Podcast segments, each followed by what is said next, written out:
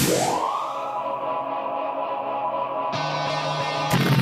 you, gentlemen and guns, coming. Hey guys, do me a favor if you haven't already, rate, review, and subscribe to this podcast. Then go to burtburtburt.com and subscribe to all my social media outlets. Or whatever, I don't know if subscribe is the right word, but you know what I mean. I'm really thinking about my YouTube page. That's what I want you to subscribe to. Because I've been posting my daily vlog. Not daily, it's like bi-weekly. I think more comics should do it. And I think that in 5 years from now, when every comic's got a vlog, you're going to be like, wow, I followed Bert to the ground floor. He was doing a vlog back when they were really pretty shitty. These aren't shitty. I'm learning about editing. I'm learning about shooting. And if you follow my vlog, you will learn about my weight loss, December weight loss challenge, which I'm down 20 pounds, not to be a spoiler alert.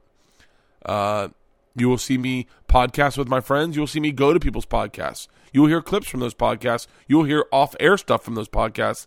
And I take them to live shows that I do. I did the goddamn Comedy Jam. Sarah Silverman was there. Louis C.K. was there, although Louis is not in the vlog because I didn't want to deal with the hassle. And you see me in Assless Chaps. You then also will learn about the battles I'm having with my neighbor's car and the stuff that I'm secretly putting on their car, like pinstripes. And, oh, the one I'm releasing today is pretty fucking good. Me and my daughters go in and put a pretty aggressive sticker on the back of their window. And they got us back last night. And I'm putting all this on my vlog. So check out my vlog. Today's guest is an honor to have on the podcast. I got a text from Barry Katz, legendary manager Barry Katz, asking if I was interested in having a conversation with him, and I was like, get the fuck out. Yes, sir, please. He was on the 60 Minutes 2 in the Andy Rooney seat. He was a correspondent for 60 Minutes 2. He's been on every late night talk show there is, including my favorite one that ever existed, Tough Crowd with Colin Quinn. He's had HBO specials. He's been in movies. He's done more one-man shows than you can ever throw a stick at. He is a Boston comedy legend, and he's doing a show at the Wilbur Theater this New Year's Eve. If you want tickets, go to thewilbur.com. Ladies and gentlemen, put your hands together for Jimmy Tingle. This is Wilbur. 1, 2, 3, 4. 1, 2, 3, 4. This is a nice space, Bert. Yeah, it's not bad. It's fantastic. Let me rephrase that. I make it sound I'm like brushing it off, but the truth is, yeah. It's screwed us because now we don't want to leave the house, but we've outgrown the house. Yeah. Like the family has. The girls are... here we go. I run video. I was literally, as I'm setting this up, I was like, how different is something like this? Like, when was your first trip to L.A.? Was it to do Carson? It wasn't my first trip, but... When was your first trip? My first trip was actually to do Star Search. Really? I think. Yeah. Yeah. Really? Yeah. What year is that? That was like 83, 84. What was around there? I hate to do an interview and then say like I'm so fascinated that you've been doing stand up since like what? 80s, 82? 80. Yeah. And so are we on? Yeah, we're rolling. Yeah. Cool. And all as I was setting this up, I thought the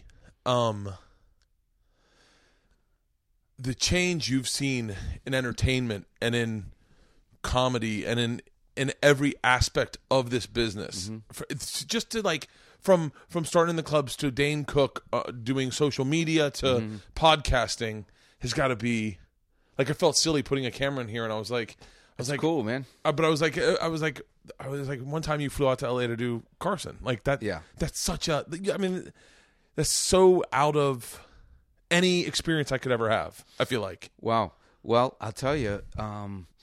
Yeah, when I first started, 1980, we started in Boston, and there wasn't really, there was a scene there, but there wasn't an industry scene.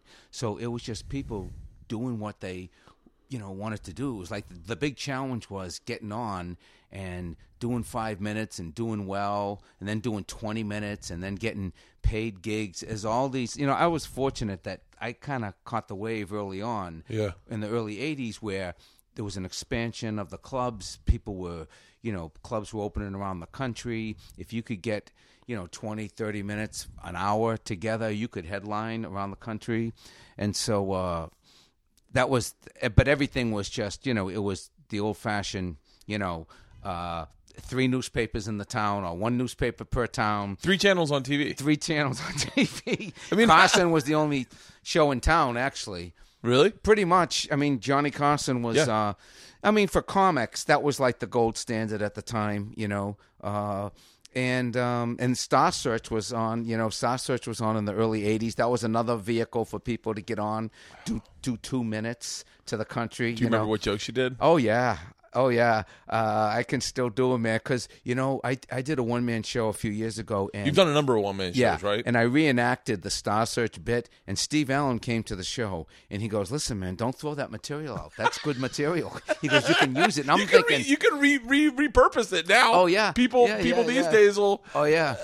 I just did a... I occasionally speak in different places for recovery issues, you know? Yeah. So I was speaking at a prison in Massachusetts, the Billerica House of Correction, and I'm doing Q&A with the inmates, you know, and one guy goes, who are you on Star Search? Where were you on Star Search? Who are you on with? I said, I was on with Evan Davis, and I think it was like 83, 84, maybe 85, and I go, I'll reenact it for you. Nice to be here, everybody. Ed McMahon says next challenger tonight is a comedian from Boston, Massachusetts. He admires Rodney Dangerfield and Richard Pryor. He sees himself in 5 years just writing, performing, and working. Let's put him to work right now. Please welcome Jimmy Tingle. Hey, everybody. Nice to be here tonight. I drove out here from Boston, Massachusetts. I'm driving cross-country. I broke a few rules driving. Next thing I know, the police pull us over. What's the story, pal? Why'd you run that red light? I didn't see you, officer.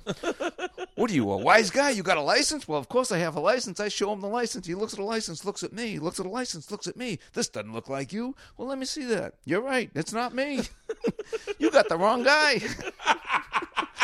Oh, man. I've been trying to get in shape, folks. My friends say, you want to get in shape? Just lift weights, man. Lift weights. I'm saying lift weights. What for? Those things are heavy. People tell me to jog. Get out there and jog, man. Jog, jog, jog. If you can jog 1 mile, you could jog the Boston Marathon. Calm down. I can't drive 26 miles without pulling over to hit a men's room. People say, try the health food. You are what you eat. Really? I don't feel like a large Italian with everything on it. Health food? I'm sorry, folks. I don't trust the store. As soon as you walk in, a man with the physique of this wire comes up to me to tell me that the vegetables look healthy. Yeah, the vegetables look fine. You are in some serious trouble. Someone turns on the fan, you're in orbit. And people are walking around with T-shirts that say, go hike the canyon. Why don't you go home and smoke in bed, would you please? They're selling stuff like seaweed. Seaweed? I go to the beach. I see seaweed in the water. I don't even go in. Now you want me to eat this stuff? I have a better idea. Why don't you come over my house? I'll let you mow my lawn. You can eat the piles. Thank you, everybody. Good night. Holy crap. Holy crap. That is fucking... Literally, as I'm sitting through this, I'm like, it's in rote. But you know what's amazing is, that is pacing that I borrowed from when I first started stand-up. Yeah. Like, that is pacing. I got, like, that cadence you have is, it's almost indoctrinated, and every guy that learns how to write a joke is almost watching... Yeah. Yeah, well, you know what it was? A lot of it was the atmosphere you developed in. In the Boston atmosphere, I don't know how many times you played there. A couple times. But it was a very fast, the style that was developed was a very fast-paced style. You had to be ahead of the audience. There was guys like Don Gavin and Lenny Clark and Sweeney and, you know, even Steve Wright had like one joke after another. There was not a lot of... set-up time. There was not a lot of dead time, you know, and of course, he was completely different, but completely brilliant, but it was just a different thing, and the audiences were... it was basically bar rooms, you know, and they say, let's try this and put a microphone in there. So a lot of the rooms were like that you really had to be on top of the audience and ahead of them and keep them laughing because it was easy to lose them. No, but for people that claim to be comedy fans that listen to podcasts, I don't think they understand these were bar rooms. They weren't comedy clubs. Right, right. At this point in comedy, there was no such thing as... I mean, I guess the improv was probably in New York. Right. The improv was in New York, the late 70s, I believe, and the Comedy Store was in L.A., and there were, you know, a handful of rooms, real rooms. But even when Leno started in the 70s, he started in Boston, there were no comedy clubs. He used to work the Naked Eye strip joint in the Combat Zone. So when you say like a comedy scene, it literally is almost like the Revolutionary War. A bunch of like-minded gentlemen who got into an idea of this is what I want to do. There's nowhere to do it. And you're the founding in the founding fathers of that scene. Yeah, well, Barry Crimmins actually came to Boston. He's from Skinniapolis, and he's actually the star of a new film that Bobby Goldthwait just made, Call Me Lucky. Great film. I recommend it highly. Barry came to Boston. He had done a lot of radio in with Goldthwait, and he had done some comedy in upstate New York. Him, Goldthwait, Tommy. What's his name? I can't remember. I'm blanking on his name. Goldthwait's great friend, Tom Cat. Yeah. Tom Cat. I'm blanking on his last name. Anyway, the voice of SpongeBob. Yeah. Tom Kenny. Yeah. Oh, you know, it's so funny. I think I sat at a table and had dinner with him one night. Yeah. But I didn't. I was unaware of who I was sitting next to. Yeah. But those guys, Goldthwait and Kenny, started in high school. They were like teenagers. Crimmins was probably 23, 24. And Crimmins wanted to do comedy. And he was real the visionary. And he came to Boston and he founded this place called the Ding Ho. It was a Chinese restaurant in Inman Square. I grew up like 2 blocks from the place. That's how I fell into it. But anyway, Kremen started it, and all these people who wanted to try comedy started coming out of the woodwork. Stephen Wright was at Emerson. Dennis Leary was at Emerson. Paula Poundstone, Mike Donovan, Mike McDonald, a lot of, you know, the early kind of founding fathers of it. And they had 5, 10, 20 minutes, you know. And then the Comedy Connection was all Paul Barkley and Billy Downs was actually. I played there one a couple times. That was Boston proper. And that was just like one little room. And so anyway, that's how the scene started. And so, you're right, it was bar rooms. The Ding Ho was formerly the Oaks Cafe, which was a place that my best friend Dave Parsons, his father was the bartender there, and it was one of the first places we ever got to drink in because we were, you know, it was like in the early 70s and the drinking age just turned 18, so you could go in there. But it was a men's bar is what it was, and then it became the Ding Ho, was a Chinese restaurant. So anyway, you're right. There were just basically places that were trying out the comedy, and then some places really established it, like the Comedy Connection became a comedy room, and the Ding Ho became a comedy club, and then other clubs opened up in the Boston area, Stitches and Nick's and Play It Again Sam's, where Barry Katz started booking. And that was all between 79 and 82, 83. Holy cow. Yeah. And so the scene developed out of there, and people didn't know what they were doing. But the nice thing about it's like a podcast. You can have your podcast be anything you want, and the territory's wide open. Very similar to early stand-up. There was no rules, especially being in a non-industry town like Boston. You know, the F-bomb was everywhere. Lenny, I mean, it was very unusual for people to be dropping the F-bomb in public. And so people were, like, amazed by it, and they loved it. It was just, really hit home with the audiences, and the audiences just came out of the woodwork. What with where you see comedy these days with political correctness, you can tell when someone crosses the line these days on stage, and everyone's like, whoa, that's edgy. Mm. What was edgy back then? Like, do you remember, what was edgy? You know, I don't know if anything was too edgy because it was a pretty wild scene. You know, Lenny was like the kind of the spearheading it. So, and he was very edgy. You know, Lenny was very edgy, and he was. You know, he was great with hecklers and, really? You know, oh, yeah, fuck you, fuck that, fuck your mother. I mean, he was like, he was like crazy like that. And so people were, you know, pretty taken back by it. But it also, you know, it's a double-edged sword. You develop that, and it's hard for TV. Back then, there's not cable. It's hard to do 5 minutes for national television. You know, it's hard to get a set together. So people kind of developed on their own thing, but nothing was too edgy because the whole thing was so fresh. There was no real barriers. I mean, Richard Pryor was like sort of the gold standard, and Rodney Dangerfield, and you know, of course, Lenny Bruce and George Collin, those guys. You know, so there was that kind of level of, oh, this is what it could be, you know, in terms of comedy. But, you know, after Richard Pryor's special came out in the early 80s, man, people were just blown away by that 1-hour special. And so everything was open. You know, it was fair game. Everything was fair game. Did you contemplate moving out to L.A. at that time? Or were you like, it's because all I know about the Boston scene is, having played in Boston, is the crowds were electric. Like when you got in, it's almost like they held you up to a standard you weren't ready to be held up to. And I remember hearing stories like Colin Quinn going up to Boston for his first time and being terrified. Yeah. Yeah. You know, Colin actually became a good friend. And, it was, you were following very strong acts. Like, back in the day, the way they would host a show, the host was usually the strongest act on the show. That was it, the same in New York. And then I came out to L.A., and it was like, oh, no, the host sucks. Everyone else doesn't want to host. And I was like... Oh, that makes no sense. I was like, I'll host in a heartbeat. Yeah. But, yeah. Hosting's great because you get stage time. You get to try things. And when it's not working, you bring up the next guy, right? You go, all right, that didn't go so well, but this next person's hilarious. Yeah. You know? But you got all this stage time. So, but, like, for example, in the Ding Ho or the Comedy Connection, everybody, the headliner was the host. So Lenny Clark had a night. Don Gavin had a night. Steve Sweeney had a night. DJ Hazard had a night. Barry Crimmins had a night.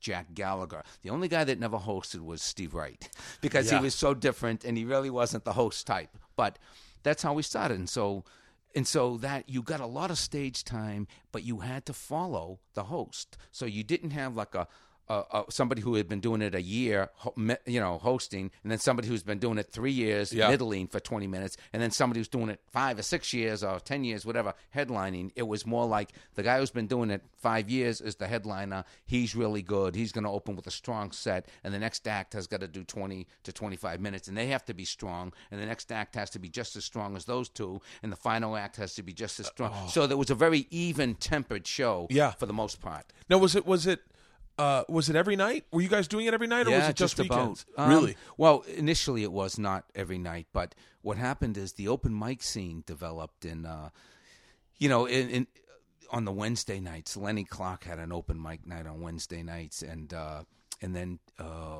that scene was great because they put like 20 people on, and all you had to do was show up and sign a list to get on, and you could go up and do 5 minutes, and you know that was. That was really almost driving the scene in a certain sense because everybody could get up there and, try. You could try. There was opportunity. That's the great thing about stand-up comedy, man. It just was an organic thing that came out of nowhere. It was unplanned from what I can tell. And it was like true meritocracy in terms of getting on stage and getting laughs. And that's what you had to do. That was the Boston scene. The Boston scene is, and I don't know if I'm regurgitating what I've heard said a million times, or if it's what I feel from watching and reading and just witnessing it as a kid, but it seemed like men. Like, it was men. It wasn't, and nothing was too precious. Like, it seemed like everyone took chances. Yeah. Not sexist. I mean, not like in like there's no women. I'm saying like there were a few men that would punch. It wasn't like artsy. It was like men that would sit at a bar and make men laugh. That's what I always got that vibe of like it's not... I think that was true. It was very male dominated. There were some women that came out of there that were great. Paula Poundstone's fantastic, but she came out of there. Lauren Dombrowski, like... another friend of ours who has since passed, a wonderful woman and great comic. She came out of there, but the scene, I think stand-up comedy in general, like many other professions, were dominated by men, whether it's lawyers, doctors. No, but I mean I didn't mean it. I misspoke.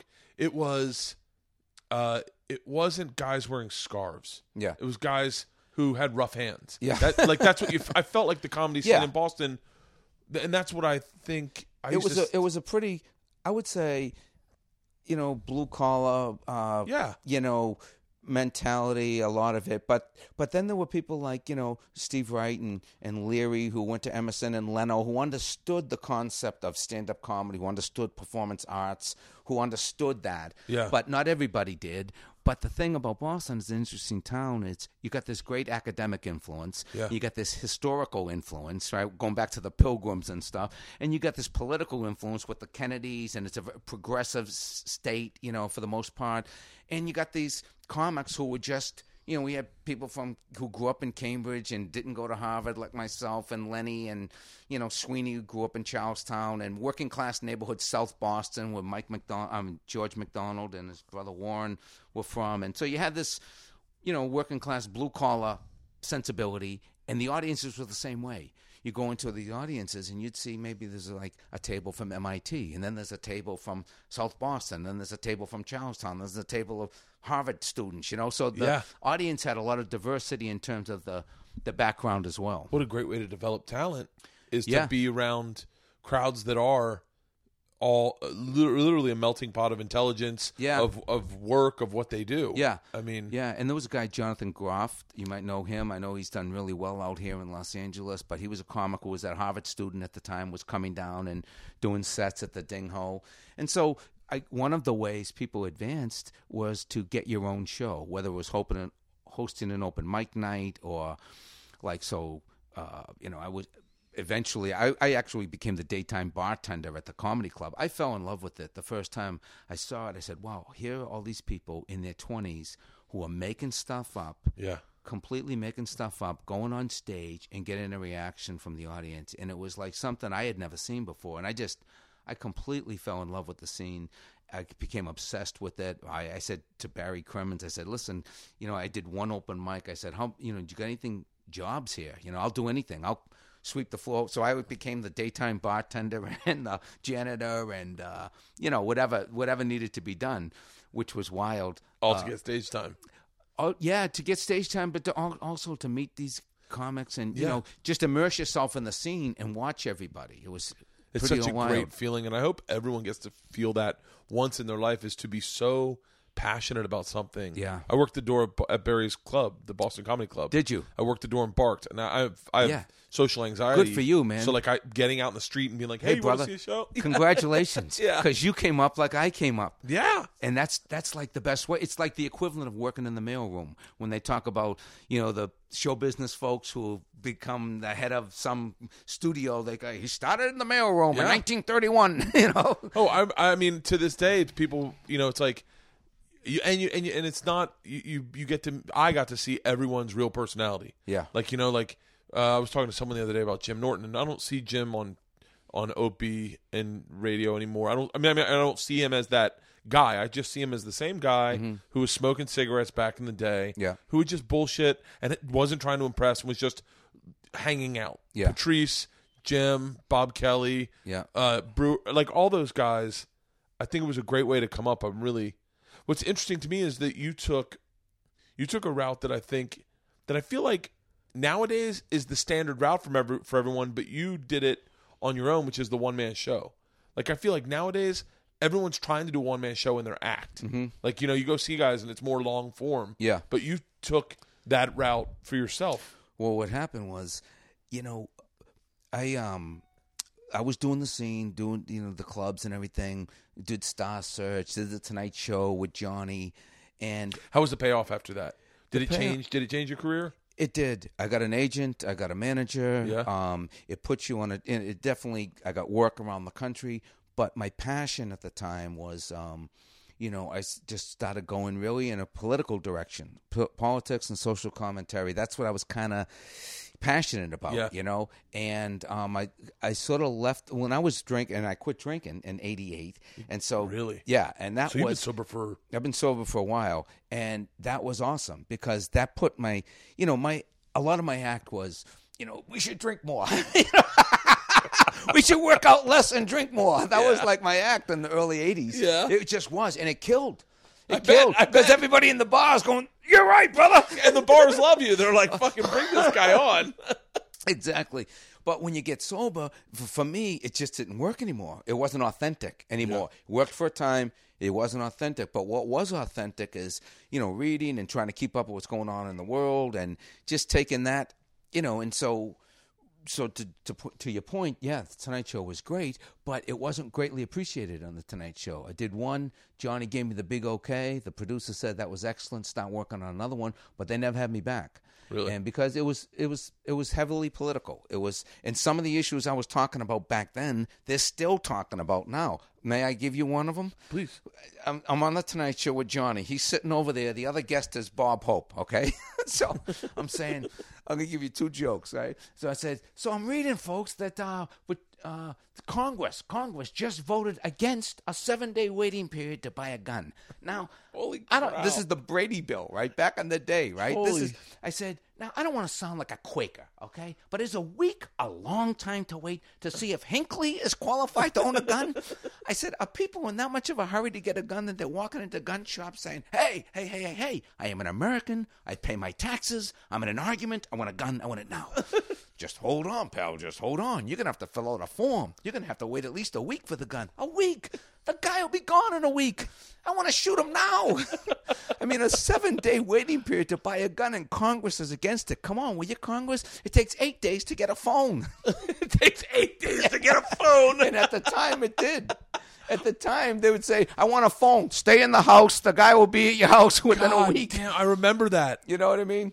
And so that was one line, but it wasn't that popular. I mean, but think of what side of history you're on, and now you start looking at everything shaking down. Right. I'm trying to put my head around what gun arguments must have been like in the 80s. Well, it was the same. It's very similar arguments, but you know, the Brady Bill was named after Brady, James Brady, who's Reagan's bodyguard, who got shot, and John Hinckley, obviously a huge loophole in the law, a mental person, a mentally disturbed guy, goes into a pawn shop, gets a gun, shoots the president. Yeah, you know, and so, but they had to fight 8 years to get the Brady Bill finally become law, with to have a 7-day, you know, a background check on weapons, and it's prevented millions of people from getting weapons because of that thing. And then the other one of the other jokes that I did that you know, it was pretty at the time, maybe a little bit on the edge, I don't know, but the Iran-Contra issue was, you know, this big scandal happened with the Reagan administration, saying that Reagan had traded arms for hostages, had made a deal when Jimmy Carter was still president, made a deal with the Ayatollah to trade them arms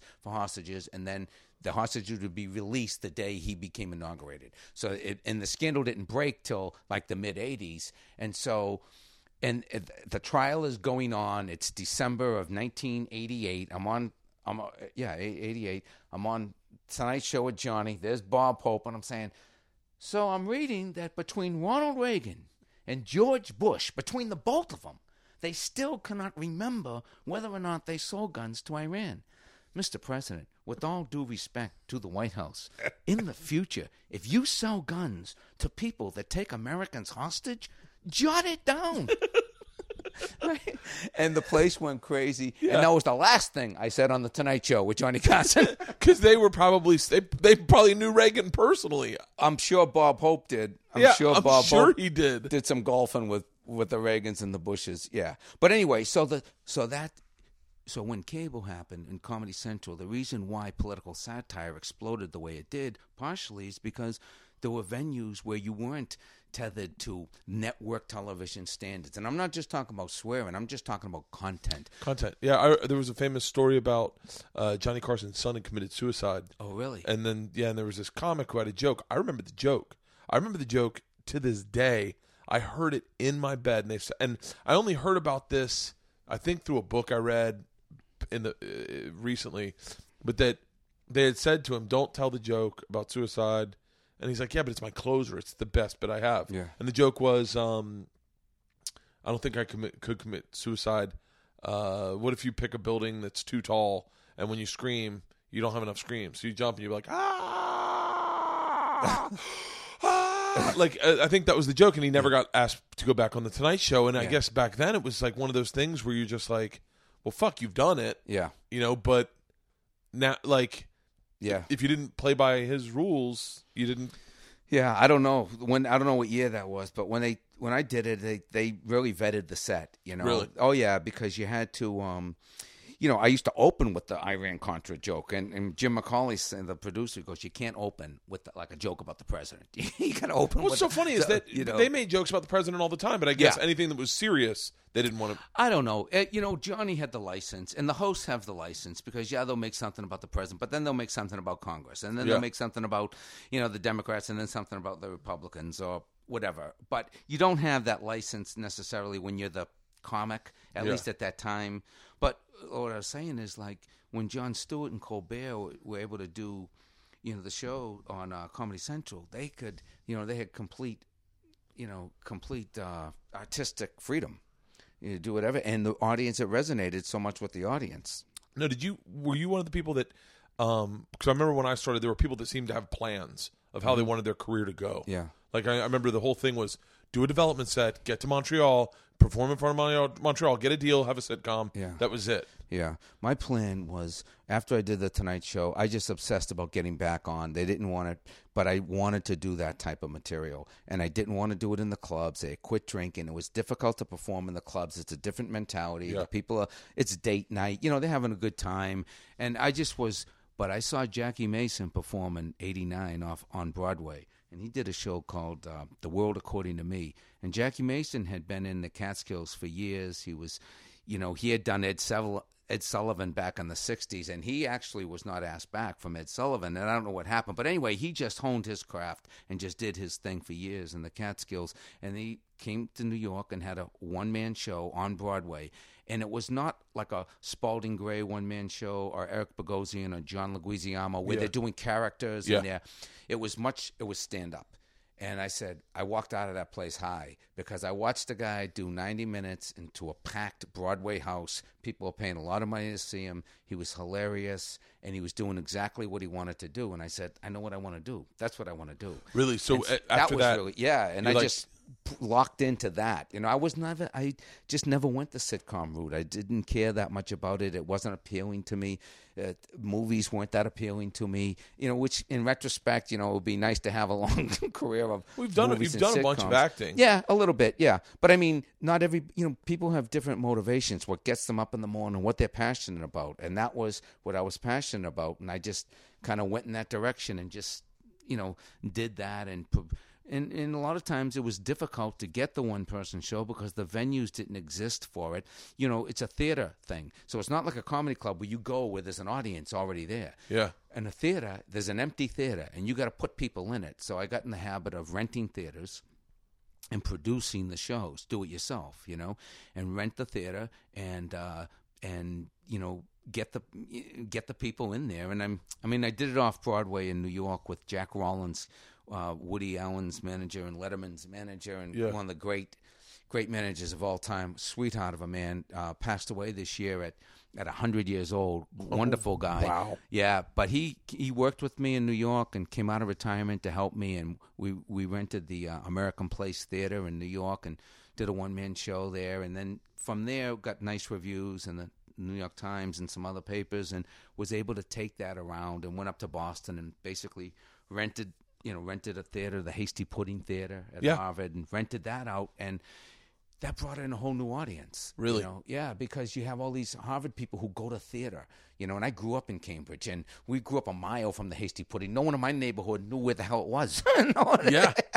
So, but it was awesome because you're doing 4 shows a week, making more money than I ever made doing stand-up because you're producing it. That means you're taking the risk. You're renting it out. You're hiring the publicist, buying the ads, doing the radio, hiring the tech people. You know, it's all your money. Holy cow. And then performing it. And I'm working with this wonderful director who I'm actually going to see out here later on today, Larry Arick, who was just a fabulous guy who worked with me. He was Irvin Arthur's cousin, actually. And Irvin Arthur is a great agent here, the Irvin Arthur agency. But that was one of the great things that became out of The Tonight Show, getting an agent like Irvin Arthur, you know, who could book you around, book you up in Montreal and things like that. But so a lot of it's been, you know, just being passionate about what you want to do. And the one-man show route was the route I wanted to go. Now, how do you develop from – how many one-man shows have you done? I want to say 6? No, 3 or 4. 4? Yeah.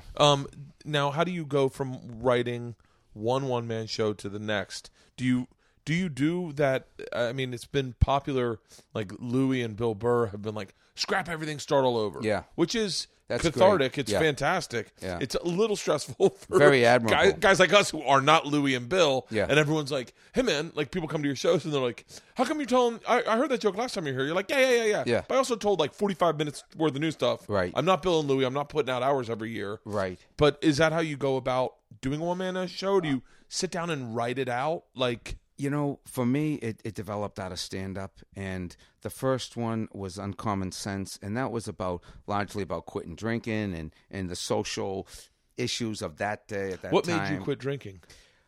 You know, the last year, you know, people that I was, you know, associates started dying, you know, people I was hanging out with, and suicide, murder, overdose, and these are all people were on, in the scene indirectly in my realm of, you know, sphere of influence. And it was a, you know, and people, good people, I mean, people going to jail and getting busted, and it was a bad scene, you know, you know, alcoholism, you know, it just was a downward kind of a spiral after a while. It was fun. No, I mean, I don't take anything away. I don't regret all that. I mean, there was a lot of fun stuff. But if you got the disease of alcoholism, it doesn't get better. It kind of gets worse over time. And more jackpots and problems and trouble. And this is the feeling of waking up. And even though you're doing really well in comedy, you can still be feeling horrible about yourself the next day, about trying to piece together the night. Where did I go after the gig? How much did I spend? Where's the car? Who'd I talk to? What'd I say? Where the hell am I? You're waking up in strange places. Sometimes waking up in jail, you know, and it was just bad. It was just a bad personally. And so I just wanted to get better. And, you know, you mentioned Colin Quinn earlier. Colin, you know, was one of the guys, was the first guy who said to me, him and Barry Katz actually said, you know what, you could be really good at comedy if you quit drinking. He said, you could be really good at it. And it was really, because deep down inside you felt like you could be good, but to hear it from one of your peers who really didn't, wasn't trying to get you, it was not like a girlfriend saying, you got to quit drinking, you know, or your parents or something. It was like one of your peers saying, man, if you quit drinking, you could be really good at what you do. And that was very appealing, to actually fulfill my potential as an entertainer, as a comic, as a writer. You know, that was hugely appealing because, let's face it, you know, there's a lot of people who in any kind of field, sports, entertainment, whatever, who you know could have been superstars, and they went down a different road and they never fulfilled the potential on the field or on stage or whatever. And I just did not want that to happen. I think a lot of people get caught up, myself included. I've always been a big drinker. But I get caught up in just having those drinking late Saturday shows be the norm. As opposed to, like, I did a week in Irvine last week. Last week. And I don't drink because I'm driving back and forth, and I don't drink and drive. And I had fucking monster sets. And I was like, shit, man, you just get lazy. And it's like, and you know, and a lot of it isn't just the drinking. It's just being hung over the day when you got to do your early Friday show. And there's nothing more depressing than an early Friday show where you're like, where it's a little tighter of a crowd. And and then you're like, and you just feel shitty from Thursday night because it's a one show night. So I look at it like a football game. And then, and I said to myself, you know, if I want, just what you said. And I said, if I want to be the best comic I can be, I gotta focus on the stand up. And you know, I think you get caught up in also people, you assume what people think of you, and they want you to be a drinker. And they want it's very shots hard. With you. And it's hard because, I mean, I don't know about you, but it was my identity largely. You know, you're hanging around with your friends and everybody's in the kind of the same boat. It was really hard to quit, but man, I got out of I went to detox in 87. I went several times in 87. I wanted to quit when I started going to funerals for people that I was hanging out with, and it was not ending well, and I was going on a downward spiral. I said, I need to get help, man, because so I just called a bunch of places. I went in, stayed for 3-4 days, got out. I could never get like time together. I could never get like a week. 10 days. I just couldn't do it, man. So so last time I went into detox at Christmas of 87, and I got out and I moved to New York, and I just started hanging around with people who were doing the same thing. I hunted down Colin, started hanging around with him, and just trying to do the right thing and focused on the work. Colin doesn't drink. He doesn't drink, but and just focused on the work. You know what I mean? And just focused on doing stand up at Catch, and at that time, you know, Seinfeld was there, and Rock, and, you know, Dennis Miller, and I mean, all these, Larry David, and Roseanne, and Brett Butler, and Colin, and Leary, and Hicks, and we were all at that time in that scene, and those people were, you know, for the most part, were very serious. In New York and L.A., the people are more serious. To my impression, compared to the Boston scene, they were there for the industry. They made a concerted effort to move to New York or move to L.A. to do their thing and to try to fulfill their potential in whatever way they want. So that was And so it was easier to kind of slide in and fit in with people on that level, you know. Yeah, Boston always had a, like, I don't even know where I'd come up with this, but I always felt like Boston had like a, hey, this is what we do. Yeah, we go out, we do stand up, we drink all night. Yeah. We're regular people. And New York definitely, like when I moved to New York, I definitely was blown away by guys that were like focused, real focused. Yeah, I mean, I forget. I think people forget how focused Colin Quinn has been for as long as he has. Right. I mean, he's still in the fucking clubs. Yeah, yeah. And he's doing a lot of what you're doing is the one-man show. Yeah, yeah, yeah. So your first one's about sobriety and getting sober. Yeah, it was Uncommon Sense and that and reenacting a couple of sets on TV. And it was cool. You know, it was just a great vehicle to do it. And I made more money doing it, and I was in an atmosphere that was conducive to creativity, and it didn't have to be bang, bang, bang, bang, bang. You know, you could let it breathe. Yeah, you could let it breathe. Like, it wasn't like the Star Search 2-minute, bang, bang, bang, bang. You know, it was like, you know, this is a thing about homophobia, and this is a thing about racism, and this thing about quitting drinking, this thing about spirituality, and this thing about foreign policy, you know. Where do you get this sensibility, though? Everyone assumes that Boston's filled with racists. Like, I think everyone always assumes that Boston is this, like, dude, let me tell you something. I just did a Bobby Kelly impression. Yeah, but you have such a liberal viewpoint from a time when being liberal was not popular. Yeah. It's not a racist town. I mean, look, there's prejudice everywhere, you know. I agree. You know, I agree wholeheartedly. But I think part of the reason was when they did forced busing in Boston, it was on the news.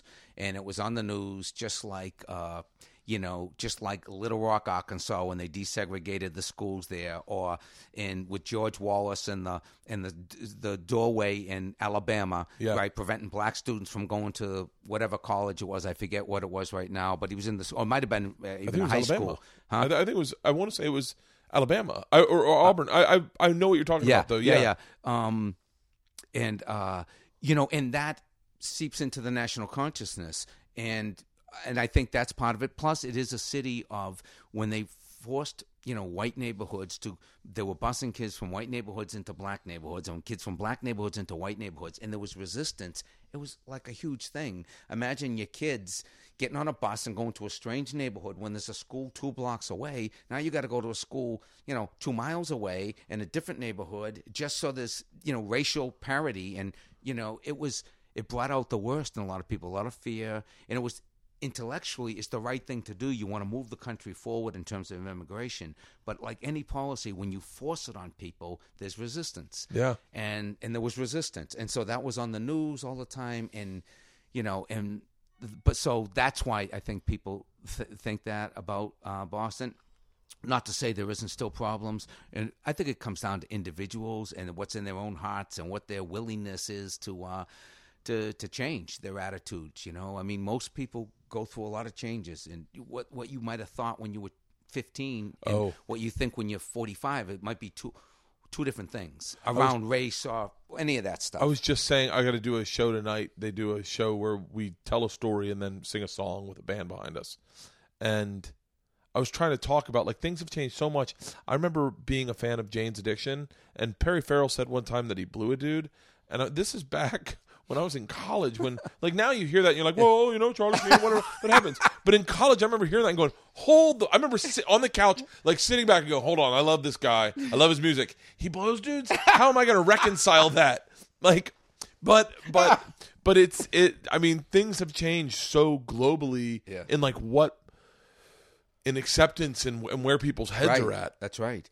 Same thing with homophobia, man. We do jokes about that growing up, talking about, I grew up in this extremely homophobic. Anybody here grow up homophobic? Now, you ask an audience that, nobody will admit it. Right. I'm saying, wait a second. I'm the only one that grew up. I admit it. I grew up in a neighborhood. You could be considered gay for anything. The slightest deviation from the norm. You got a haircut. What are you, gay? You didn't get a haircut. What are you, gay? There's a guy in the liquor store wearing sandals. He's obviously a homosexual. My idea of gays, right, growing up was that they were out there hiding in the bushes, waiting for me to walk by. They were going to jump out and have sex with me. Yeah. And, of course, I get older. And you start working theaters. You actually start getting to know and become friends with quite a few gay folks. They assured me, Jim, The last thing I want to do is hide in the bushes and wait for you to walk by. One of my first jokes I wrote was in college, and I said, and I just recently started telling it because I didn't know what I was doing, and so I couldn't get it to work. But the joke was, I'm not homophobic, I'm a homochondriac. Like, I don't care if you're gay. I'm afraid one night you'll get me drunk and trick me into it, and I'll like it. That's my fear. But yeah, I think it's really interesting. So where did you go then? Like, what was the progressions of your one-man show? Yeah, so I did that, and none of them, and this is embarrassing to say, but none of them have gone to the level of what I wanted to do with Jackie Mason, because, being your own producer and not really knowing how to produce outside of Boston was difficult. So anyway, I took it to L.A., went from the Hasty Pudding Theater to Los Angeles, did the Coast Playhouse out here, and that was pretty cool in the late 90s. The only thing is we got great reviews, I think. So I'm thinking, okay, we sold out all these shows in Boston. The L.A. people will just come out just like they did in Boston. I'll be able to get on the radio. I'll be getting on local TV. I'll repeat the model, And in L.A., you rent the theater. If you're not famous, it's really hard to get people to come out. Oh, my God. And so I had this great theater, the Coast Playhouse. I was there in 98. Great reviews, pick of the week and all that sort of stuff. And L.A. Times, rave reviews. But it was like 20, 30 people a night. I stayed there for 5 months. I kept saying, I know my people are out there. I know they're coming. They never came. They never collectively came. But I did that for 4 or 5 months. And El Nino hit the same time. And it was so funny because I'm out there and you're in the Coast Playhouse and they have a tin roof and this rain is just coming down and you can hear the rain on the top. And there's nothing worse than losing money. It's hard enough to play in front of 14 people anyway. Yeah.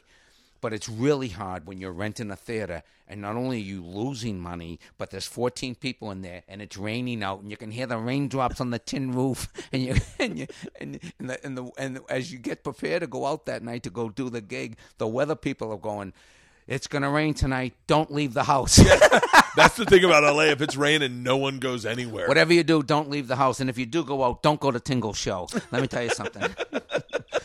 So that was a bitch, but what came out of that though was good, and this probably never would have happened if I didn't do that show out there. First of all, got great reviews, got more confidence in the material, but also I saw an article in the newspaper. I was flying back to Boston to do a one-nighter to get some money because it was like $2,500 a week to rent that place $2,000 maybe $2,500 at the time, the Coast Playhouse. Yeah. And I was again producing it myself, and that's the thing about producing, it's a risk. You don't know if you can, and we never got the money back. We lost money on it. But what I did get was I'm leaving there and nice reviews and everything, but I'm going back and I see this article in USA Today about 60 Minutes, and 60 Minutes is doing a new show called 60 Minutes 2, and they're doing it on Wednesday night, and they have all the correspondence. They got Mike, Dan Rather, and what's his name, Scott Pelley, who's now in the air there, and Bob Simon, and they have everybody. They need Mike Wallace. The only person they don't have for the Wednesday show is the Andy Rooney guy.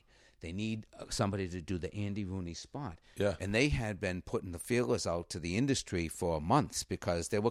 And I saw the article, and I called Ray Rio, my manager at the time at Pearlstein & Gray. I said, Ray, send these guys the tape because I'm perfect for this because I've been pitching myself for that type of a commentary. That's what I wanted to do. Yeah. Take these comedy bits that were relevant and social and political and just do them to camera to a larger audience. And he sent the tape, and I went down and I got the job. I ended up getting the job, and so it was the silver lining coming out of that story was basically things don't happen the way you think they're going to happen, but a lot of times they happen completely out of left field. I never could have imagined a break like that in a million years. It didn't come from management, didn't come from an agent. It came from seeing the article in the newspaper and asking the manager to send him the tape, which he did, and interviewing. And Barry Katz was extremely helpful with that. So I love Barry. Barry's a really fascinating guy. Yeah, man. He really helped a lot with that. Is. Yeah.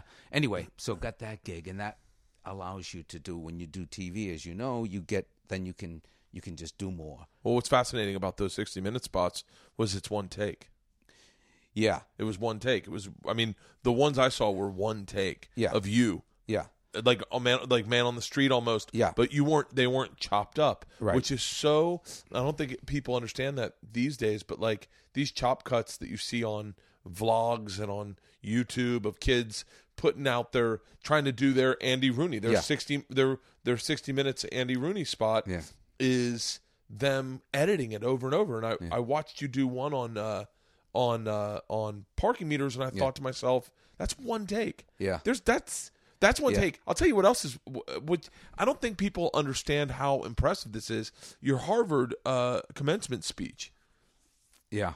That was murderous, but it's like I felt like it was, you were just like, there was no prompter. There, you were just kind of riffing. There was no prompter. Yeah. Well, you know, it's funny you say that, because the great thing about 60 Minutes was that, you know, it's one take, but you gotta, like, that parking meter routine was right out of my act. Yeah. And then I just did it to camera. The problem and the challenge is, okay, now you gotta do 2 minutes next week. Yeah. And you gotta do 2 minutes the next week, and then you gotta do 2 minutes a year from now, and it can't, your act is only so long. So you have to write and come up with stuff in a much shorter period of time that is level. Is that the same thing? Like you were saying about creating a new hour every year, like Louis and Bill. Well, and you're doing it by yourself. You're not John Oliver, who has 15 writers who writes a rant for them. You got to basically come up with it yourself. Yeah, that's the whole trick. Yeah, you know. So anyway, that was a big challenge at 60 Minutes. And when I got off of that, I did 2 seasons there, and they were huge break. But what I ended up doing is going back to Massachusetts, starting a theater in Davis Square, Somerville, and I ended up going back to school after the theater closed, after 5 years, and that's how I got on the commencement address. Yeah, you did. You got your, it was your master's? Got a master's degree, yeah, in public policy, master's of public administration at the Kennedy School of Government, which is a graduate school, a part of Harvard, and great school, inspiring students. Everybody's there for public policy purposes. You know, you have like people from the like, you got special forces and Green Beret people, and you got people that work with, you know, Amnesty International, the NGOs, and you know, those people. You got the people from the World Bank. You got CEOs, and they're all in there, and they've all been in the workforce, you know, 15, 20 years. They're mid-career people, and they're all there to kind of retool and think about what they want to do. Do they want to continue in that? You know, the military guys were all, and women were all being sent by the military to get their, you know, bring their education level up. A lot of companies were sending their CEOs or their people to bring their education level up. A lot of people who are going into politics, running for mayor or Congress or governor, were there to get their public policy credentials. I was there. I grew up in the shadow of Harvard. When I closed the theater after 5 years, I didn't want to do it anymore, but I always wanted to go back to school because I grew up there, and people kept saying, you should check out the Kennedy School. And I was saying, there's no way I'll get into the Kennedy School. Like, you know, wasn't a really good college student. I wasn't a good high school student at all. This is like, you know, the cream of the crop. Yeah. But I applied, and the people there knew. Because how old were you at the time? I was 50. Really? Yeah, yeah. Wait, I went back on my 50s. I'm 59. I'm 60. I'm sorry. I'm 60.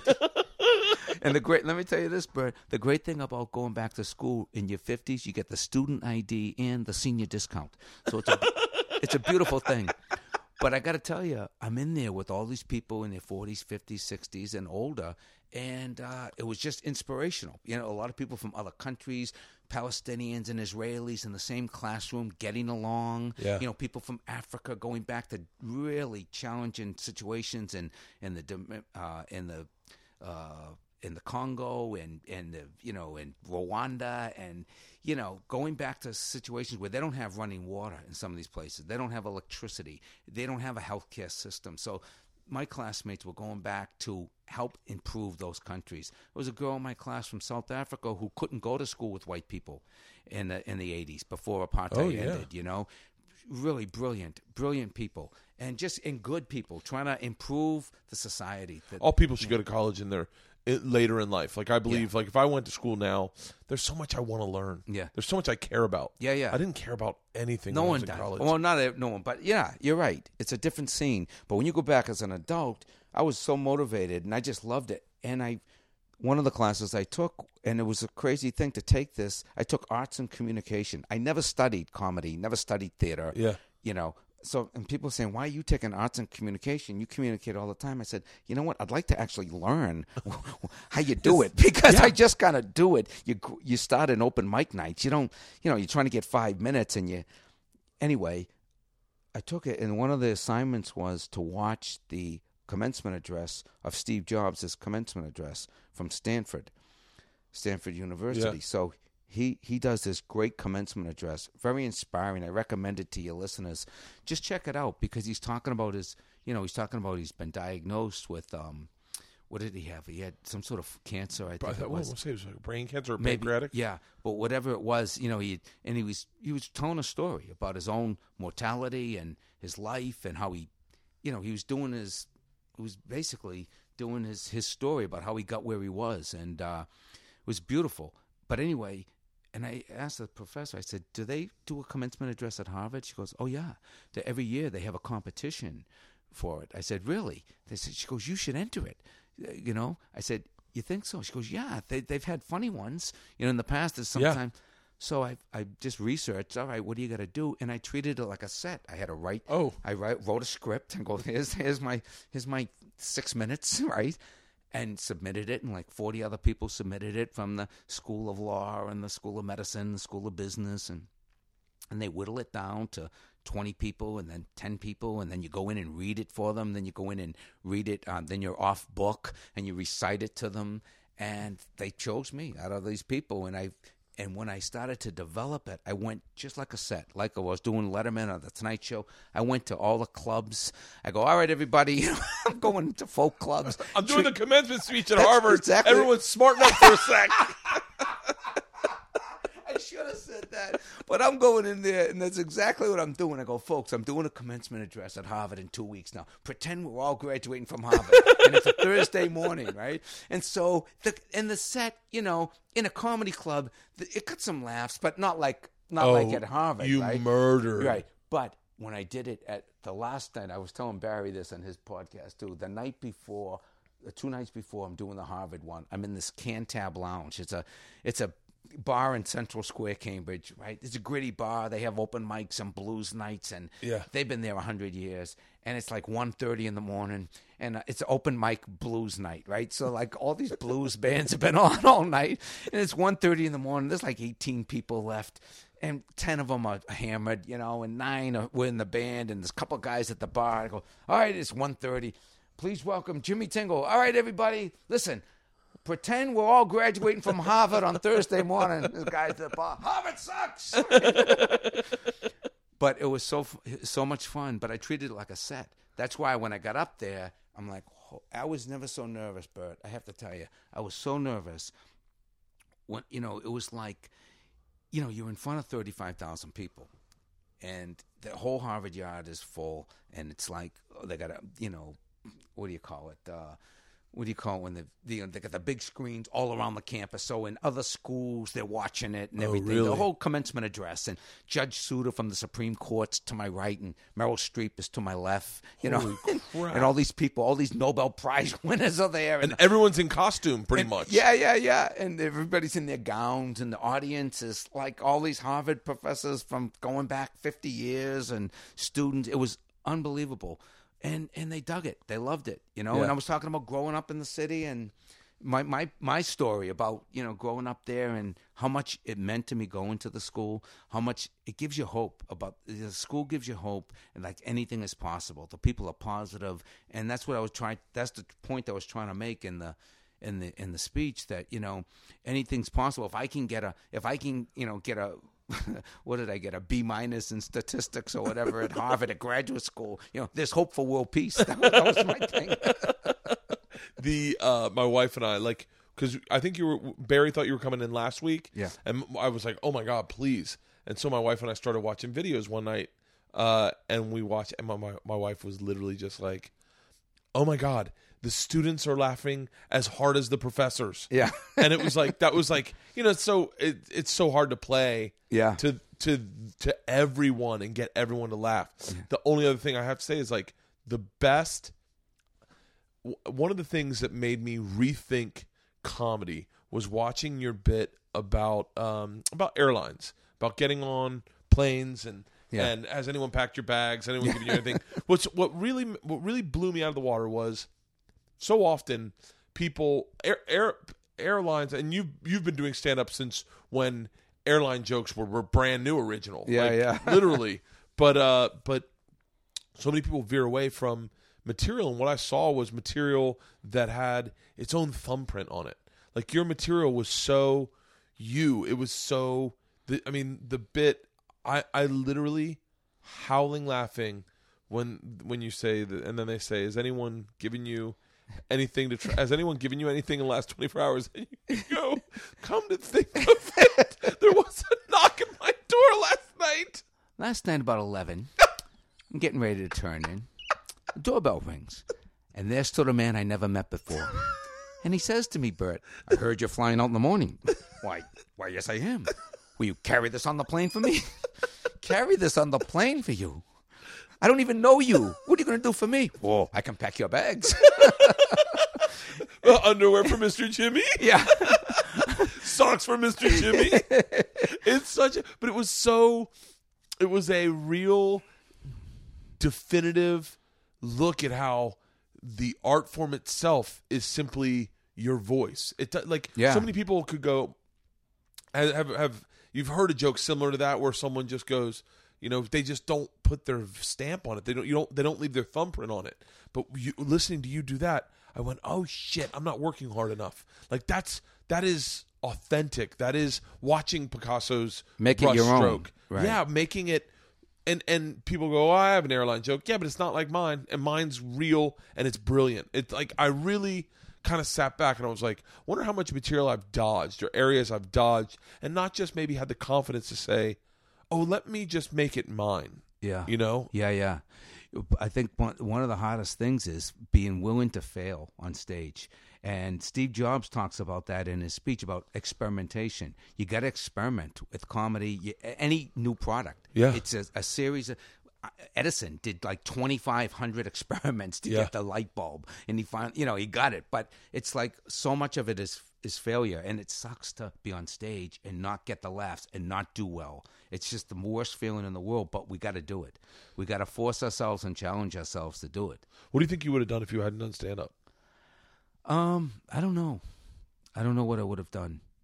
Do you look back at life and go, what I really would have enjoyed was, like, my dad always goes, I would have loved to have been a teacher. Yeah. And I go, really? He's a lawyer. Yeah. And he's like, I don't know if I like this. Yeah. I can see teaching.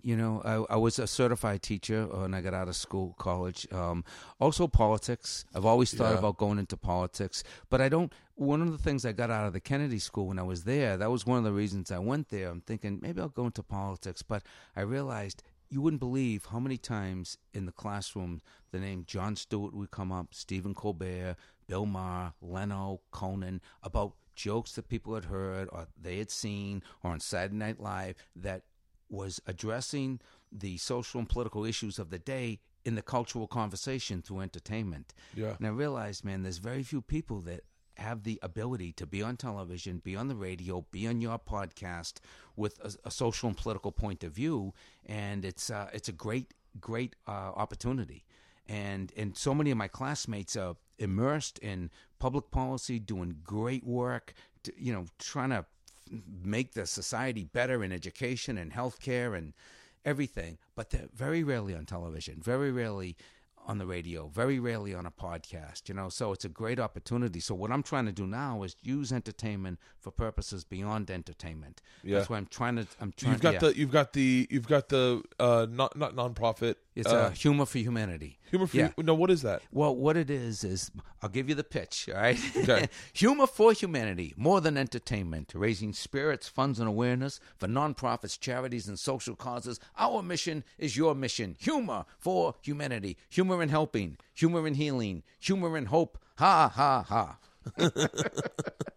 And I came up with it at the Kennedy School because I figured I want to do, I want to have some sort of a social contribution but using entertainment to do it. Yeah. And so the model is still being worked out, but it's basically a way to, I'm going to start my own podcast. That's why I'm so grateful for you having me on. No, of course. This is an awesome setup. I want to start my own about humor for humanity and have entertainers, and I'd love you to come on mine at some time when you're playing Boston, and maybe talk about maybe one of the nonprofits that you support. I'm a big fan of the Operation Smile. Mm-hmm. I think it's Operation Smile, mm-hmm. and St. Jude. Yeah.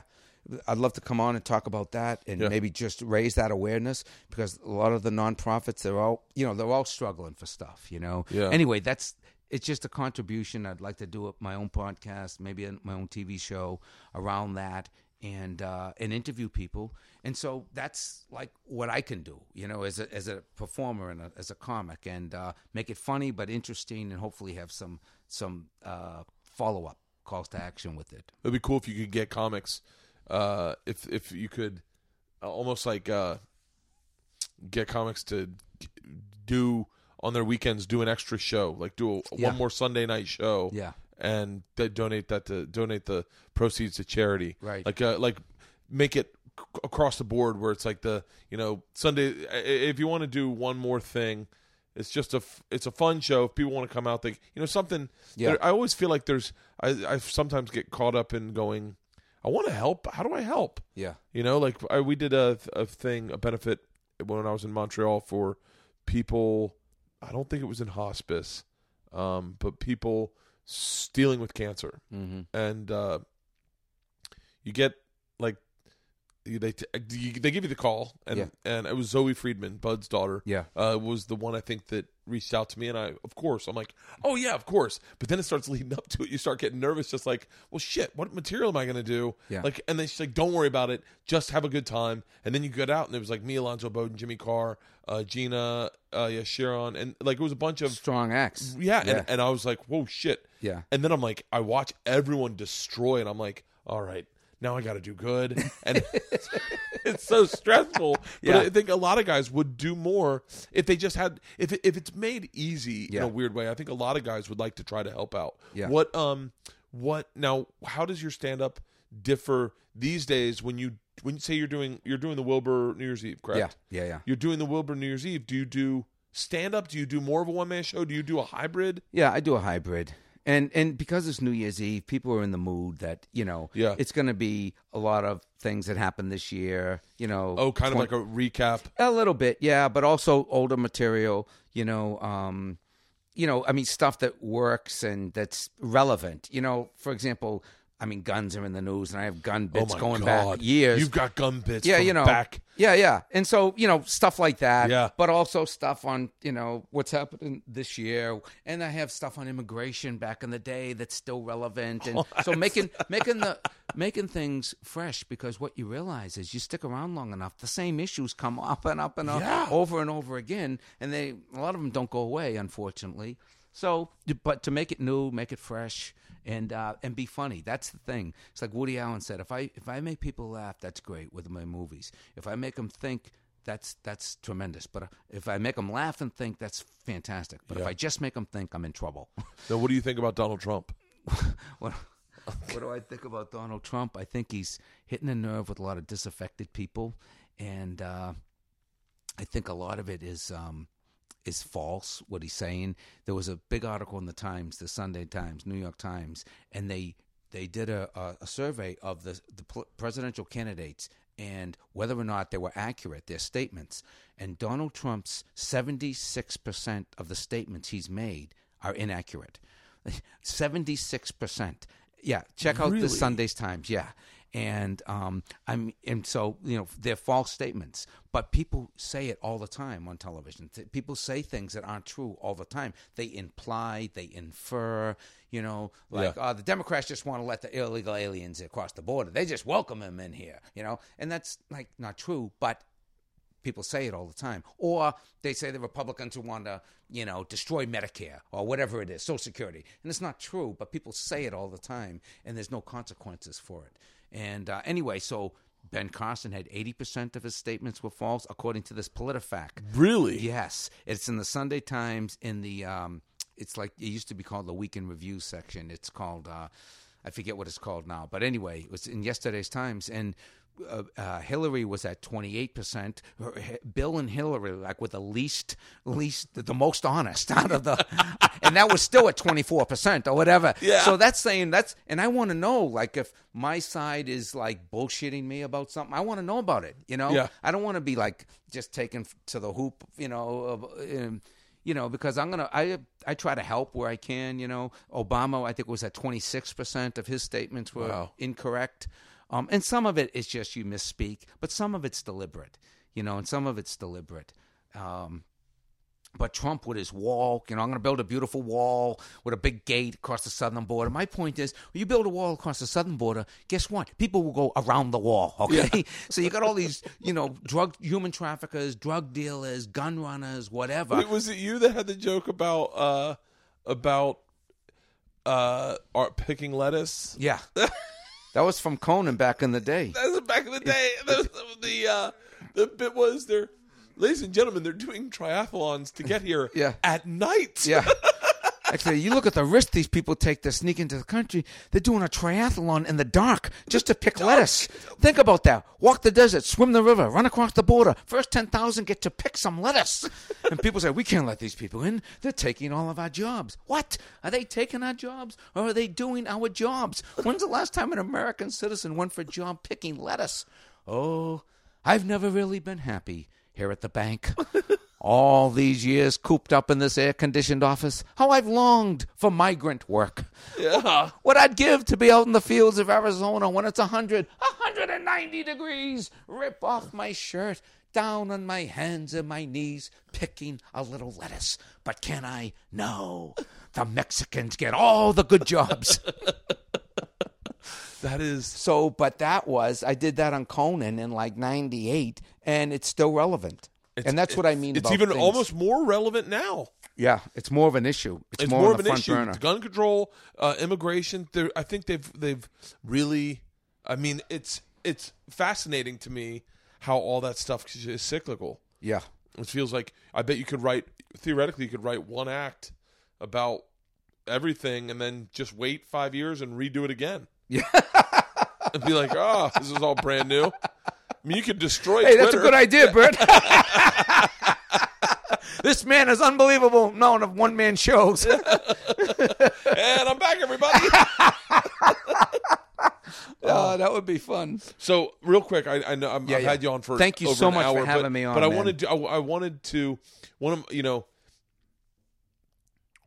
obviously, besides being a comic, I'm such a massive fan of comedy in general. I feel like I love being a part of the organization. Yeah. The subculture is one of my favorite things. Mm-hmm. And just talking shop about comics. So if I can, I'll run through a list of comics. Just give me first word that comes to mind. Sure, but just understand, I might not know who they are. No. It'll be a mix. My wife knows more about entertainment than I do. She's like, I come home, she'll be watching, the best shows on HBO and stuff. I go, yeah. I can't believe you're watching all this violence. I'm going up the stairs to watch the real news, yeah. Which is more horrifying than anything you can make up. Right? Yeah, no, it'll be a mix of guys, mostly from your scene, and then some just Boston guys. But let me just ask you, how long have you been doing it? 16 years. 16, nice. Yeah. That's a good time. So you started in what? 90. I started I started in 97? 97. No, 98? No. You started in 2000, yeah. Oh, no, okay. I guess I've been doing it longer. Yeah. I started in 98. Okay. So ooh. I was 26. Good. That's the only way I could do that. That's about how old I was when I started. Yeah, I was 26. I'd graduated. I'd left college. Yeah. I ended up graduating in New York, having to take correspondence classes. And I had a bunch of hubris about me because I'd been written up in Rolling Stone as the number one party animal in the country. So I thought it was like a big 6.5-page article. So I felt like I deserved stage time, even though I'd only done it once. Uh-huh. So I moved to New York and then started working the door at Barry's Club, and then Boston Comedy Club, and I did that for about a year. I got a deal 6 months into doing stand up. Wow. Through Will Smith. Wow. And then moved out here and I started going back and forth for a while. Then got a TV show out here and then just started touring. Toured with, when I was first started out, I worked with Jay Moore a lot. Yep. And then just started doing the road, myself headlining. I guess I've been headlining for 11 years. My daughter's 11, and I only know that because when she was born, I started getting gigs at the Laugh Stop in Houston. Did you ever do Laugh Stop? No. Houston and Laugh Stop was great. It was Bill Hicks's club. Yeah. It was the best. And so I've been headlining for 11 years. And but yeah, I've been in it. That's great. It's been it's I just was talking with Joe Rogan this week about I caught half your podcast. It was awesome. I was pretty fucking out of it. It was good. That was really good. And I have to tell you, I don't even know, like when Barry said come out and do my podcast, I'm saying, all right, I got to catch up on the podcast. Like, what are people doing, you know? So I was listening to Joe, I listened to you, I was listening to Bill, you know, Burr. Oh yeah, him and Joe had a nice conversation. It was like 2 hours. I'm like, oh Joe, when you do Joe's, it's 3 hours. Wow, it's three I hours. Believe it. It was all over 2 hours. Yeah. Oh yeah, we when you do Joe, I like to keep mine in the hour plus. Yeah, that's cool. I want to go over an hour always, but I don't like anywhere around 2 hours. I'm afraid. I mean, I know people love it when they're 3 hours. Really? But yeah, like Stanhope and I did. You know Doug Stanhope? Yeah, I know who he is. Stanhope and I did 5 hours. Wow. But it was. I mean, we had met a few times. Yeah, lunch. The first time. We sat out here and had drinks. Yeah. And we drank for 5 hours. We only stopped to go have dinner with my family. Yeah. And then come back and redo that. And, wow. And I personally feel like if when I start doing 5 hours, the conversation meanders so much but Joe's focused. Joe's he's one of the godfathers of podcasting. Right. So he knows. I mean, he goes there and it's a great 3 hour conversation. It's like, but I mean, one of the reasons I have my podcast, honestly, is so I get to hang out with guys like you. Yeah. You know, I wouldn't get the opportunity if we were at a club. There would be no reason for us to, other than me going, hey Jimmy, do you mind if I pull your ear for a little bit and ask you a few questions? Yeah. Which all comics are accommodating to, but even still, you'd be like, yeah, you know what? I gotta get home. Yeah. I'm done. I did my set. I'm tired. Do you like doing it? The podcast? I do. I'm redefining. How long you been doing it? 2 years. Wow. I've been doing it 2 years at the behest of Rogan. Rogan was like, man, get your own podcast. Do your own podcast. And I started doing it, and it just helps people. It really focuses your fan base and gets them to the clubs. Yeah. And then you develop skills, interview skills. The two things, well, for me, my interview skills are horrible. I always bring things back to me. That's all right. I'm like egocentric in that way. Like I always want to tell you my story. Yeah. Right now my focus is my podcast and my vlog. I'm really obsessed with vlogging. And how's that working? The vlog's probably vlog. The only problem with vlog is I just keep that camera right there with me. Okay. I take it with me, and when I do stuff, like if I'm going to do podcasts, I'll bring it with me and I'll shoot the podcast and I'll kind of film my day. December, I've been focusing on weight loss. I've been partying pretty hard for like a year. Yeah. Doing on the road. And so December 1st, I was like, I'm home. I'm getting healthy. I can drink if I want to drink. Yeah. But for the most part, it is like focused on losing weight. I was 255. Wow. And I'm 239 right now. So that's only that's like, good though. Yeah, it's like in 2 weeks, that's week good. 10 pounds. More than 10. 17. 17 pounds. Good for you. So but how long is a vlog? Okay, it's like I edit them down to like 6 minutes. Okay. But I do all the editing. I post it. I'm a little bit of... And it's not stand-up, right? It's not stand-up, although I'll bring it with me if I do stand-up. Yeah. And I'll shoot like hanging out at the club afterwards, talking to comics. I'm doing the show tonight, and I'll bring my vlog camera with me and show backstage, show a little bit of my show. But for the most part,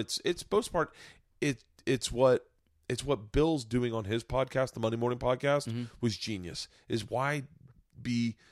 necessitate on guests, just do himself. And so I thought, well, what's the best way to facilitate that for me is a vlog where it's just me. I can put out a product to people that want to watch it, and I'm the only one that needs to make it. I can make it by myself in here. It would be really great for you, especially like it could do commentary then.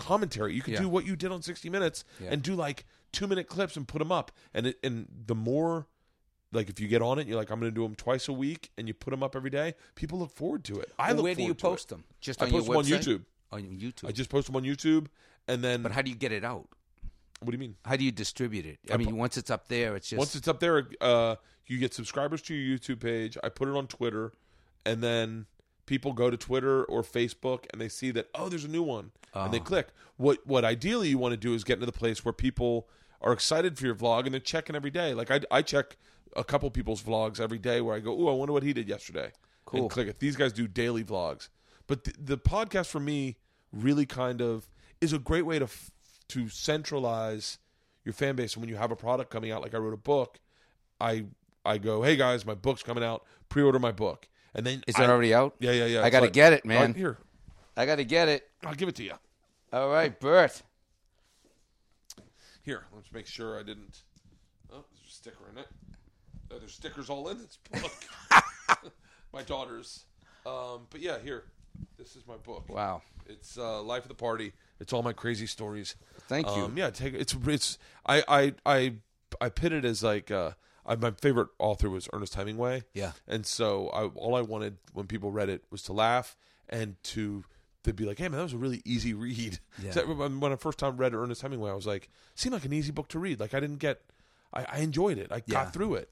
But yeah, that's cool, so, man. You have to sign it to me. Yeah, before I leave, please.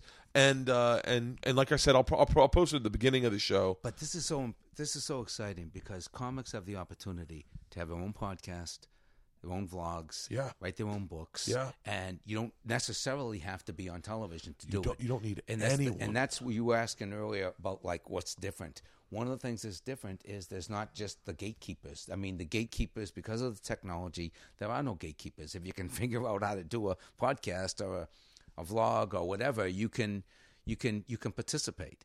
Yeah, I mean, it's amazing to think that, you know, I've seen how much has changed in my lifetime. Yeah. From when you had to go to Montreal to get a deal, mm-hmm. and you had to get a deal to be taken serious, and you had to be in LA. Like nowadays, it's like I travel with what would have been $15 million worth of equipment when I started comedy. Yeah. I have my own podcast, my own vlog. I put it all on YouTube. I'm doing an interview with someone that literally, and I can put a number on it, 100,000 people when I post this are going to go, shut the fuck up. What did Bert and Jimmy talk about?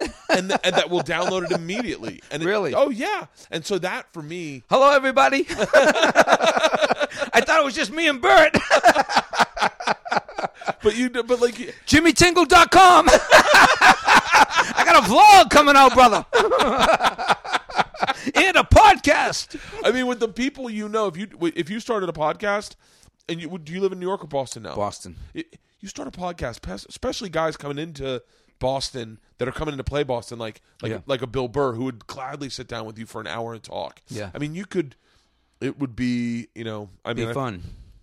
I always suggest people to do it. Yeah. It's worth trying. Like when I started my vlog, I was getting 2,000 downloads of a vlog, and it was a lot of effort for 2,000. And then I did one with Rogan. I did Rogan's podcast, and I put the vlog up there, and I had and that one got like 8,000. How long was it when you put it up there? Six minutes. 6 minutes of your conversation. No.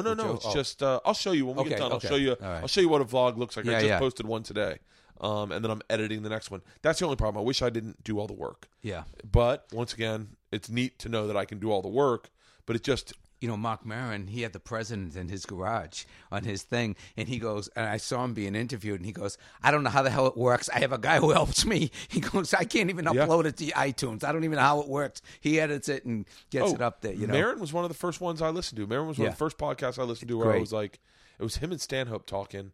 And then he had Janine Garofalo on, and I was like, I was on a plane. I was like, get the fuck out. I get to have Marc Maron in my ear with Janine Garofalo. That's right. Like they're sitting next to me, and I get to eavesdrop. Yeah. And I did not know what a podcast was, and I was like, I mean, I knew what it was, but I was like, I hadn't heard of a really good one. I just turned my wife on to podcasts because we did one last week. Her book club came over.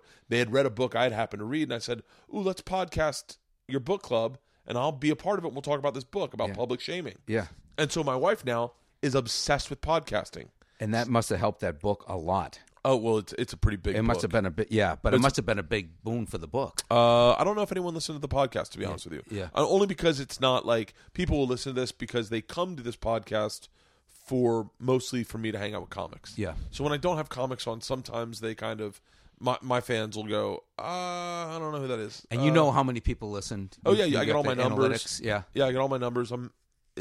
Total downloads is well up in the millions. You're kidding me. Yeah, no. Okay, Wilbur Theater, New Year's Eve.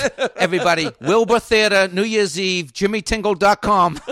Those, yeah, like I can look from all, I think I've put out 140 podcasts. I can look at all the numbers for all of them, and it adds up, you know, well into the millions. It's really fascinating to find out. That must have blown you away. No, well, it's been a build. It's, you know, the first time when I put the podcast up, I had, do you know who Joey Diaz is? Yeah.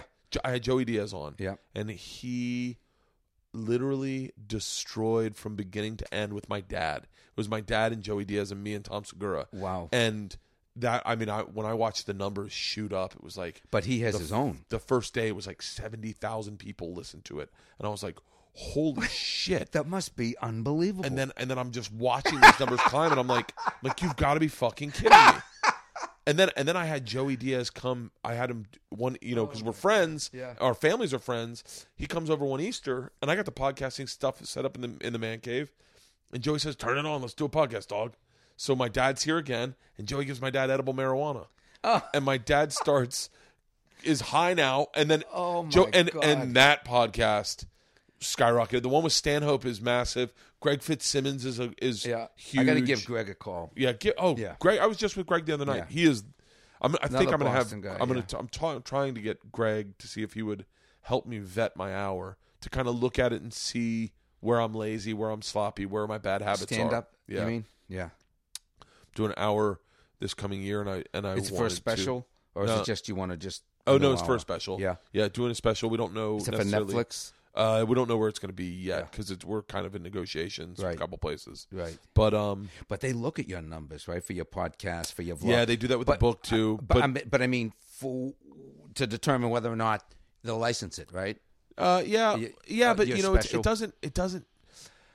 I don't know if podcasting numbers totally translate into television numbers, only because, you know, there's a lot of people I listen to on podcasts, but I don't really like. I'm like, yeah, but. That's because it's one of my things that I like. Yeah. So it's in my hand. Yeah. I say it's like a 3-point shot with your thumb. You're in my hand. Yeah. I when I'm looking for that entertainment in that way, like on a plane or working out, you're my podcast guy. I don't always follow my people I listen to podcasts into their next venture. Right. You know? Yeah, yeah. It's and I think likewise for me, people that listen to my podcast don't always watch my TV show. And people that watch my TV show have no idea of a podcast. Do they come to the clubs when you work? When you travel? Two different groups. Really? The podcast people come and the people that watch the TV show. But my TV show has always been, you know, family friendly. Yeah. And my stand-up's not. Yeah. And my podcast's not. Yeah. And then now this vlog's like a mashup of both. And it's a brand new set of viewer watching the vlog who listens to the podcast. It is an interesting time. I really only wish I was 10 years younger, because now that I'm like, I wish I had done this 10 years ago. Yeah, like, yeah. But it's great, man. Yeah, it's really been fun. So let's go through. I'll list off a bunch of comics and just first thing that comes to mind. All right, because I these are the things that I feel like will be the viral clip. Okay, I'll put this in my vlog. All right. So Barry Crimmins, mentor, founded the Ding Ho. Great guy, and I wish him all the success in the world with this new film. It's awesome, and Goldthwait is a good man for making that film. Bobcat, same thing. Bobcat, we started together. We did a comedy competition in 1982. Me, him, and Dennis Leary. Bobcat won the $100. This was in Newport, Rhode Island, right? It was the Bobcat won the $100. I came in. Some kid that juggled came in second. I came in third, and Dennis, I feel bad for him, he didn't place. What about Dennis Leary? He didn't place that. No, what do you think about Dennis Leary? Good dude. I just saw his what do they call comics come home. We were talking about doing charity stuff. They've raised, I think it was $30 million over the last 19 years doing that comics come home. It was at the Cam Neely thing. It was at the Fleet Center. It was awesome. Louis was there. I mean, you know, my hat's off to him. He's done his own thing. He's done his own TV shows. He's worked it. He learned how to do it at Emerson. He did it in stand up, and then he took it to another level with his TV show, and then he's given back with his charity. So it's pretty awesome. Wow. Yeah. Now, did you know Dane Cook? I don't know Dane that well, but I'm glad for his success. I know this is funny, but I hadn't seen Barry in years, and Barry was in Boston in, I guess it was 2005, maybe 2006. And I called him up. I said, Barry, Dane Cook. I didn't even see him before. I had never seen him work. He sold out 2 shows at the Fleet Center. I go, how the hell did he do that? He goes, no paid advertisement, right? And I'm like running this little theater with 200 seats. I'm busting my ass to get people in there. I go, how the hell did Dane Cook get sold out 2 shows? He goes, I'll tell you about it. And obviously he caught the wave with social media early on, MySpace, putting clips out there, giving the stuff away, and was way ahead of the game in terms of that. He's a very inspirational dude in the way he looks at this business, the way he looks at himself, and the way he looks at everything. And one of the things that is kind of notable in similarities between the two of you is he invests in himself. Yeah. If he's going to do his thing, he puts his own money behind him. Yeah. He bets on himself, just like you do with these theaters. And it's risk. It's a risk, but you got to. They say, in show business, never use your own money. Well, if I never used my own money, I never would have got a one-man show off the ground, and I never would have been able to do half the things I've been able to do. That's crazy. Steve Wright. Talk about inspiration. Completely unique. When the Peter LaSalle, the comedy producer for The Tonight Show at the time in the early 80s, came to the Ding Ho. I was the daytime bartender. I gave him directions. His daughter was going to Emerson. Yeah. And he had read this article in the LA Times about all these Irish Catholic comedians in Boston. So he set up an audition, and they got the top 10 guys in Boston. And Steve Wright was on the bill, and Peter LaSalle calls the Ding Ho and goes, yes, I'm Peter LaSalle from The Tonight Show. I'm coming there tonight. How do I get there? I go, okay, Mr. LaSalle, what you do is you drive down Cambridge Street, you go through Leachmere Square, you go through Inman Square. When you get to Inman Square, you take a right on Springfield Street, go in the back, go around in the parking lot, and that's the parking lot. But anyway, he saw Stephen Wright, and the next night he put him on The Tonight Show, or 2 days later put him on The Tonight Show from this Chinese restaurant, the back room of a Chinese restaurant with this decor right here, right? Yeah. The back room of the Chinese restaurant in Inman Square, Cambridge, put him on The Tonight Show in 2 days later, and then put him on again the next night because Johnny was so blown away. Holy shit. So Wright put us on the map in Boston largely. He was, and we all watched it. When it was on, we're all in the back room watching Steve Wright kill on The Tonight Show. And he sat down, and Johnny says to him, so you come from Boston, not a lot of comics from Boston. And Wright looks at him and goes, there's some really good ones, and they're all here with me tonight. And we went fucking crazy. Lenny Clark. Lenny, the lion. Lenny was the lion in Boston. He was the... he drove the bus a lot. He drove the train largely in that town. He broke down a lot of doors. He made it safe for people to go on stage in a lot of ways because it was rough and there were no rules. And you'd have the neighborhood people, and he took charge of the audience. And hecklers was like a big thing. Everybody was petrified of hecklers, and him and Crimmins would just chew him up and spit him out. And he was an inspiration to me because I went to the same high school as Lenny. And if it wasn't for Lenny, I might not have ever done stand-up, honestly, because he was... I grew up 2 blocks from the Ding Ho, and he was hosting a Wednesday night, open mic night, and I had heard about it, and I said, Lenny, and this was like unheard of back then, No one was doing comedy. I said, Lenny, could I come down? He goes, yeah, anybody can come down. Come on. Come the fuck down. Come on. And I did, and he put me on, and I started closing his show because I had a very high power rack when I first started. I played harmonica, I did the Test Tube Baby Blues, Thank God I'm a City Boy, Thank God I'm a Burbite, the Pooper Scooper Blues. I come on stage with a trench coat, a hat, sunglasses. Good evening, ladies and gentlemen, brothers and sisters, lovers, faggots, fuckers, Republicans, Democrats, intellectuals, marine biologists, cocksuckers, and thieves. My name is Jim, and I would do this rap poetry and stuff. I'm a test tube baby, that's why I got the blues. Was a man-made mutation, scientifically abused. I was the miracle of the laboratory. How come I never made 60 Minutes or even the news? Oh, shut up. Yeah. And we had fun, Yeah, so no one's following that. No. I would close the show at like 1 a.m. It was one of those shows that they had all kinds of people. They had one guy, this guy, Mr. My Way, would come in, and he would drive an ice cream truck, and people would bite his... He wanted people to bite his elbow, and it was crazy. It was open mic night. It was crazy. But anyway, so Lenny was a... was a friend and is a friend and an inspiration. Like I said, I might not have ever done it if it wasn't for him and Barry Crimmins starting that place. Well, last name, and I only say this because he's the guy who put us together, Barry Katz. Barry Katz, man. You know, when I was in the throes of, in a real low spot in my career or in my life because of drinking.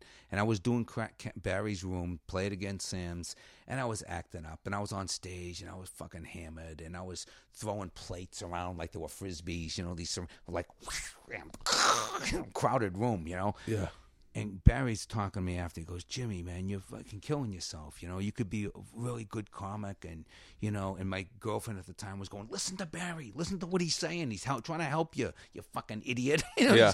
And, you're trying to get through this alcoholic haze, But it really resonated because he cared enough. And, I always loved Barry. I got along with him all the time. We started together when he was doing Popeye the Sailor Man, having orgasms. When he was doing impressions, when he started as a comic, he's doing Popeye having an orgasm. That was his, his first 5 minutes. This is the guy that I let vet my set before I did television. But I have to tell you, man, he has a big heart, and I'm working with him again. I'm psyched to be working with him, but he really did. He reached out and he tried to help somebody, and I was that guy. And, I eventually ended up doing that detox route and trying to get clean. And it's been the best thing, man. It's been the best thing.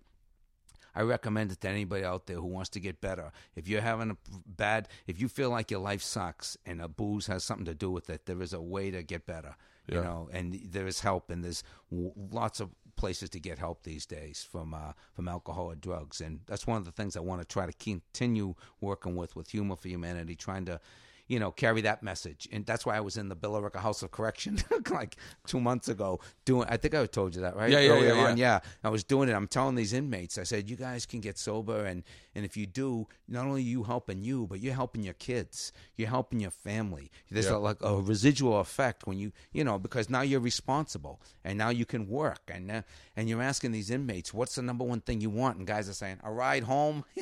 They're like literally got no job. They got nothing. Most of them in there, 80% of the inmates are there for alcohol and drug-related crimes, So it's a huge problem, but there's also a tremendous amount of hope and a lot of help out there for people who want it. Well, Jimmy, I want to thank you. This has been a blast, man. Thank you, brother. And I want to tell you one thing. Can I give you one more name? Please. About 10 years ago, I did a fundraiser with Archbishop Desmond Tutu, right? Holy shit. The Nobel Prize winner from South Africa. He was the spiritual force. He organized the churches. The whole time Mandela was in prison, he was the spiritual force organizing the churches in South Africa in the 80s and 90s.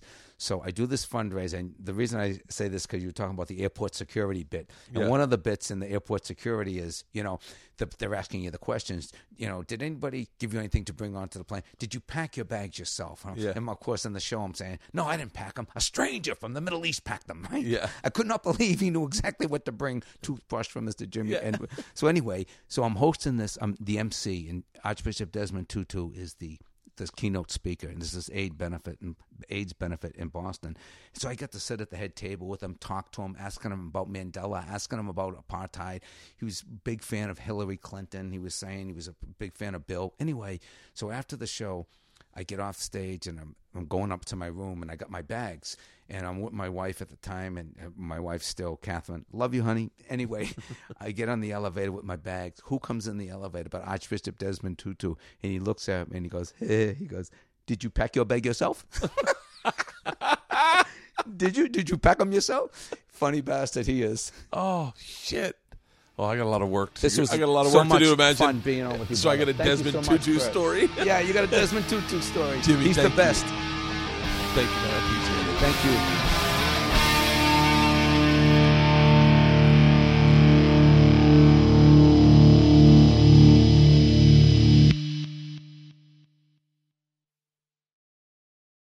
This episode was brought to you by The Machine.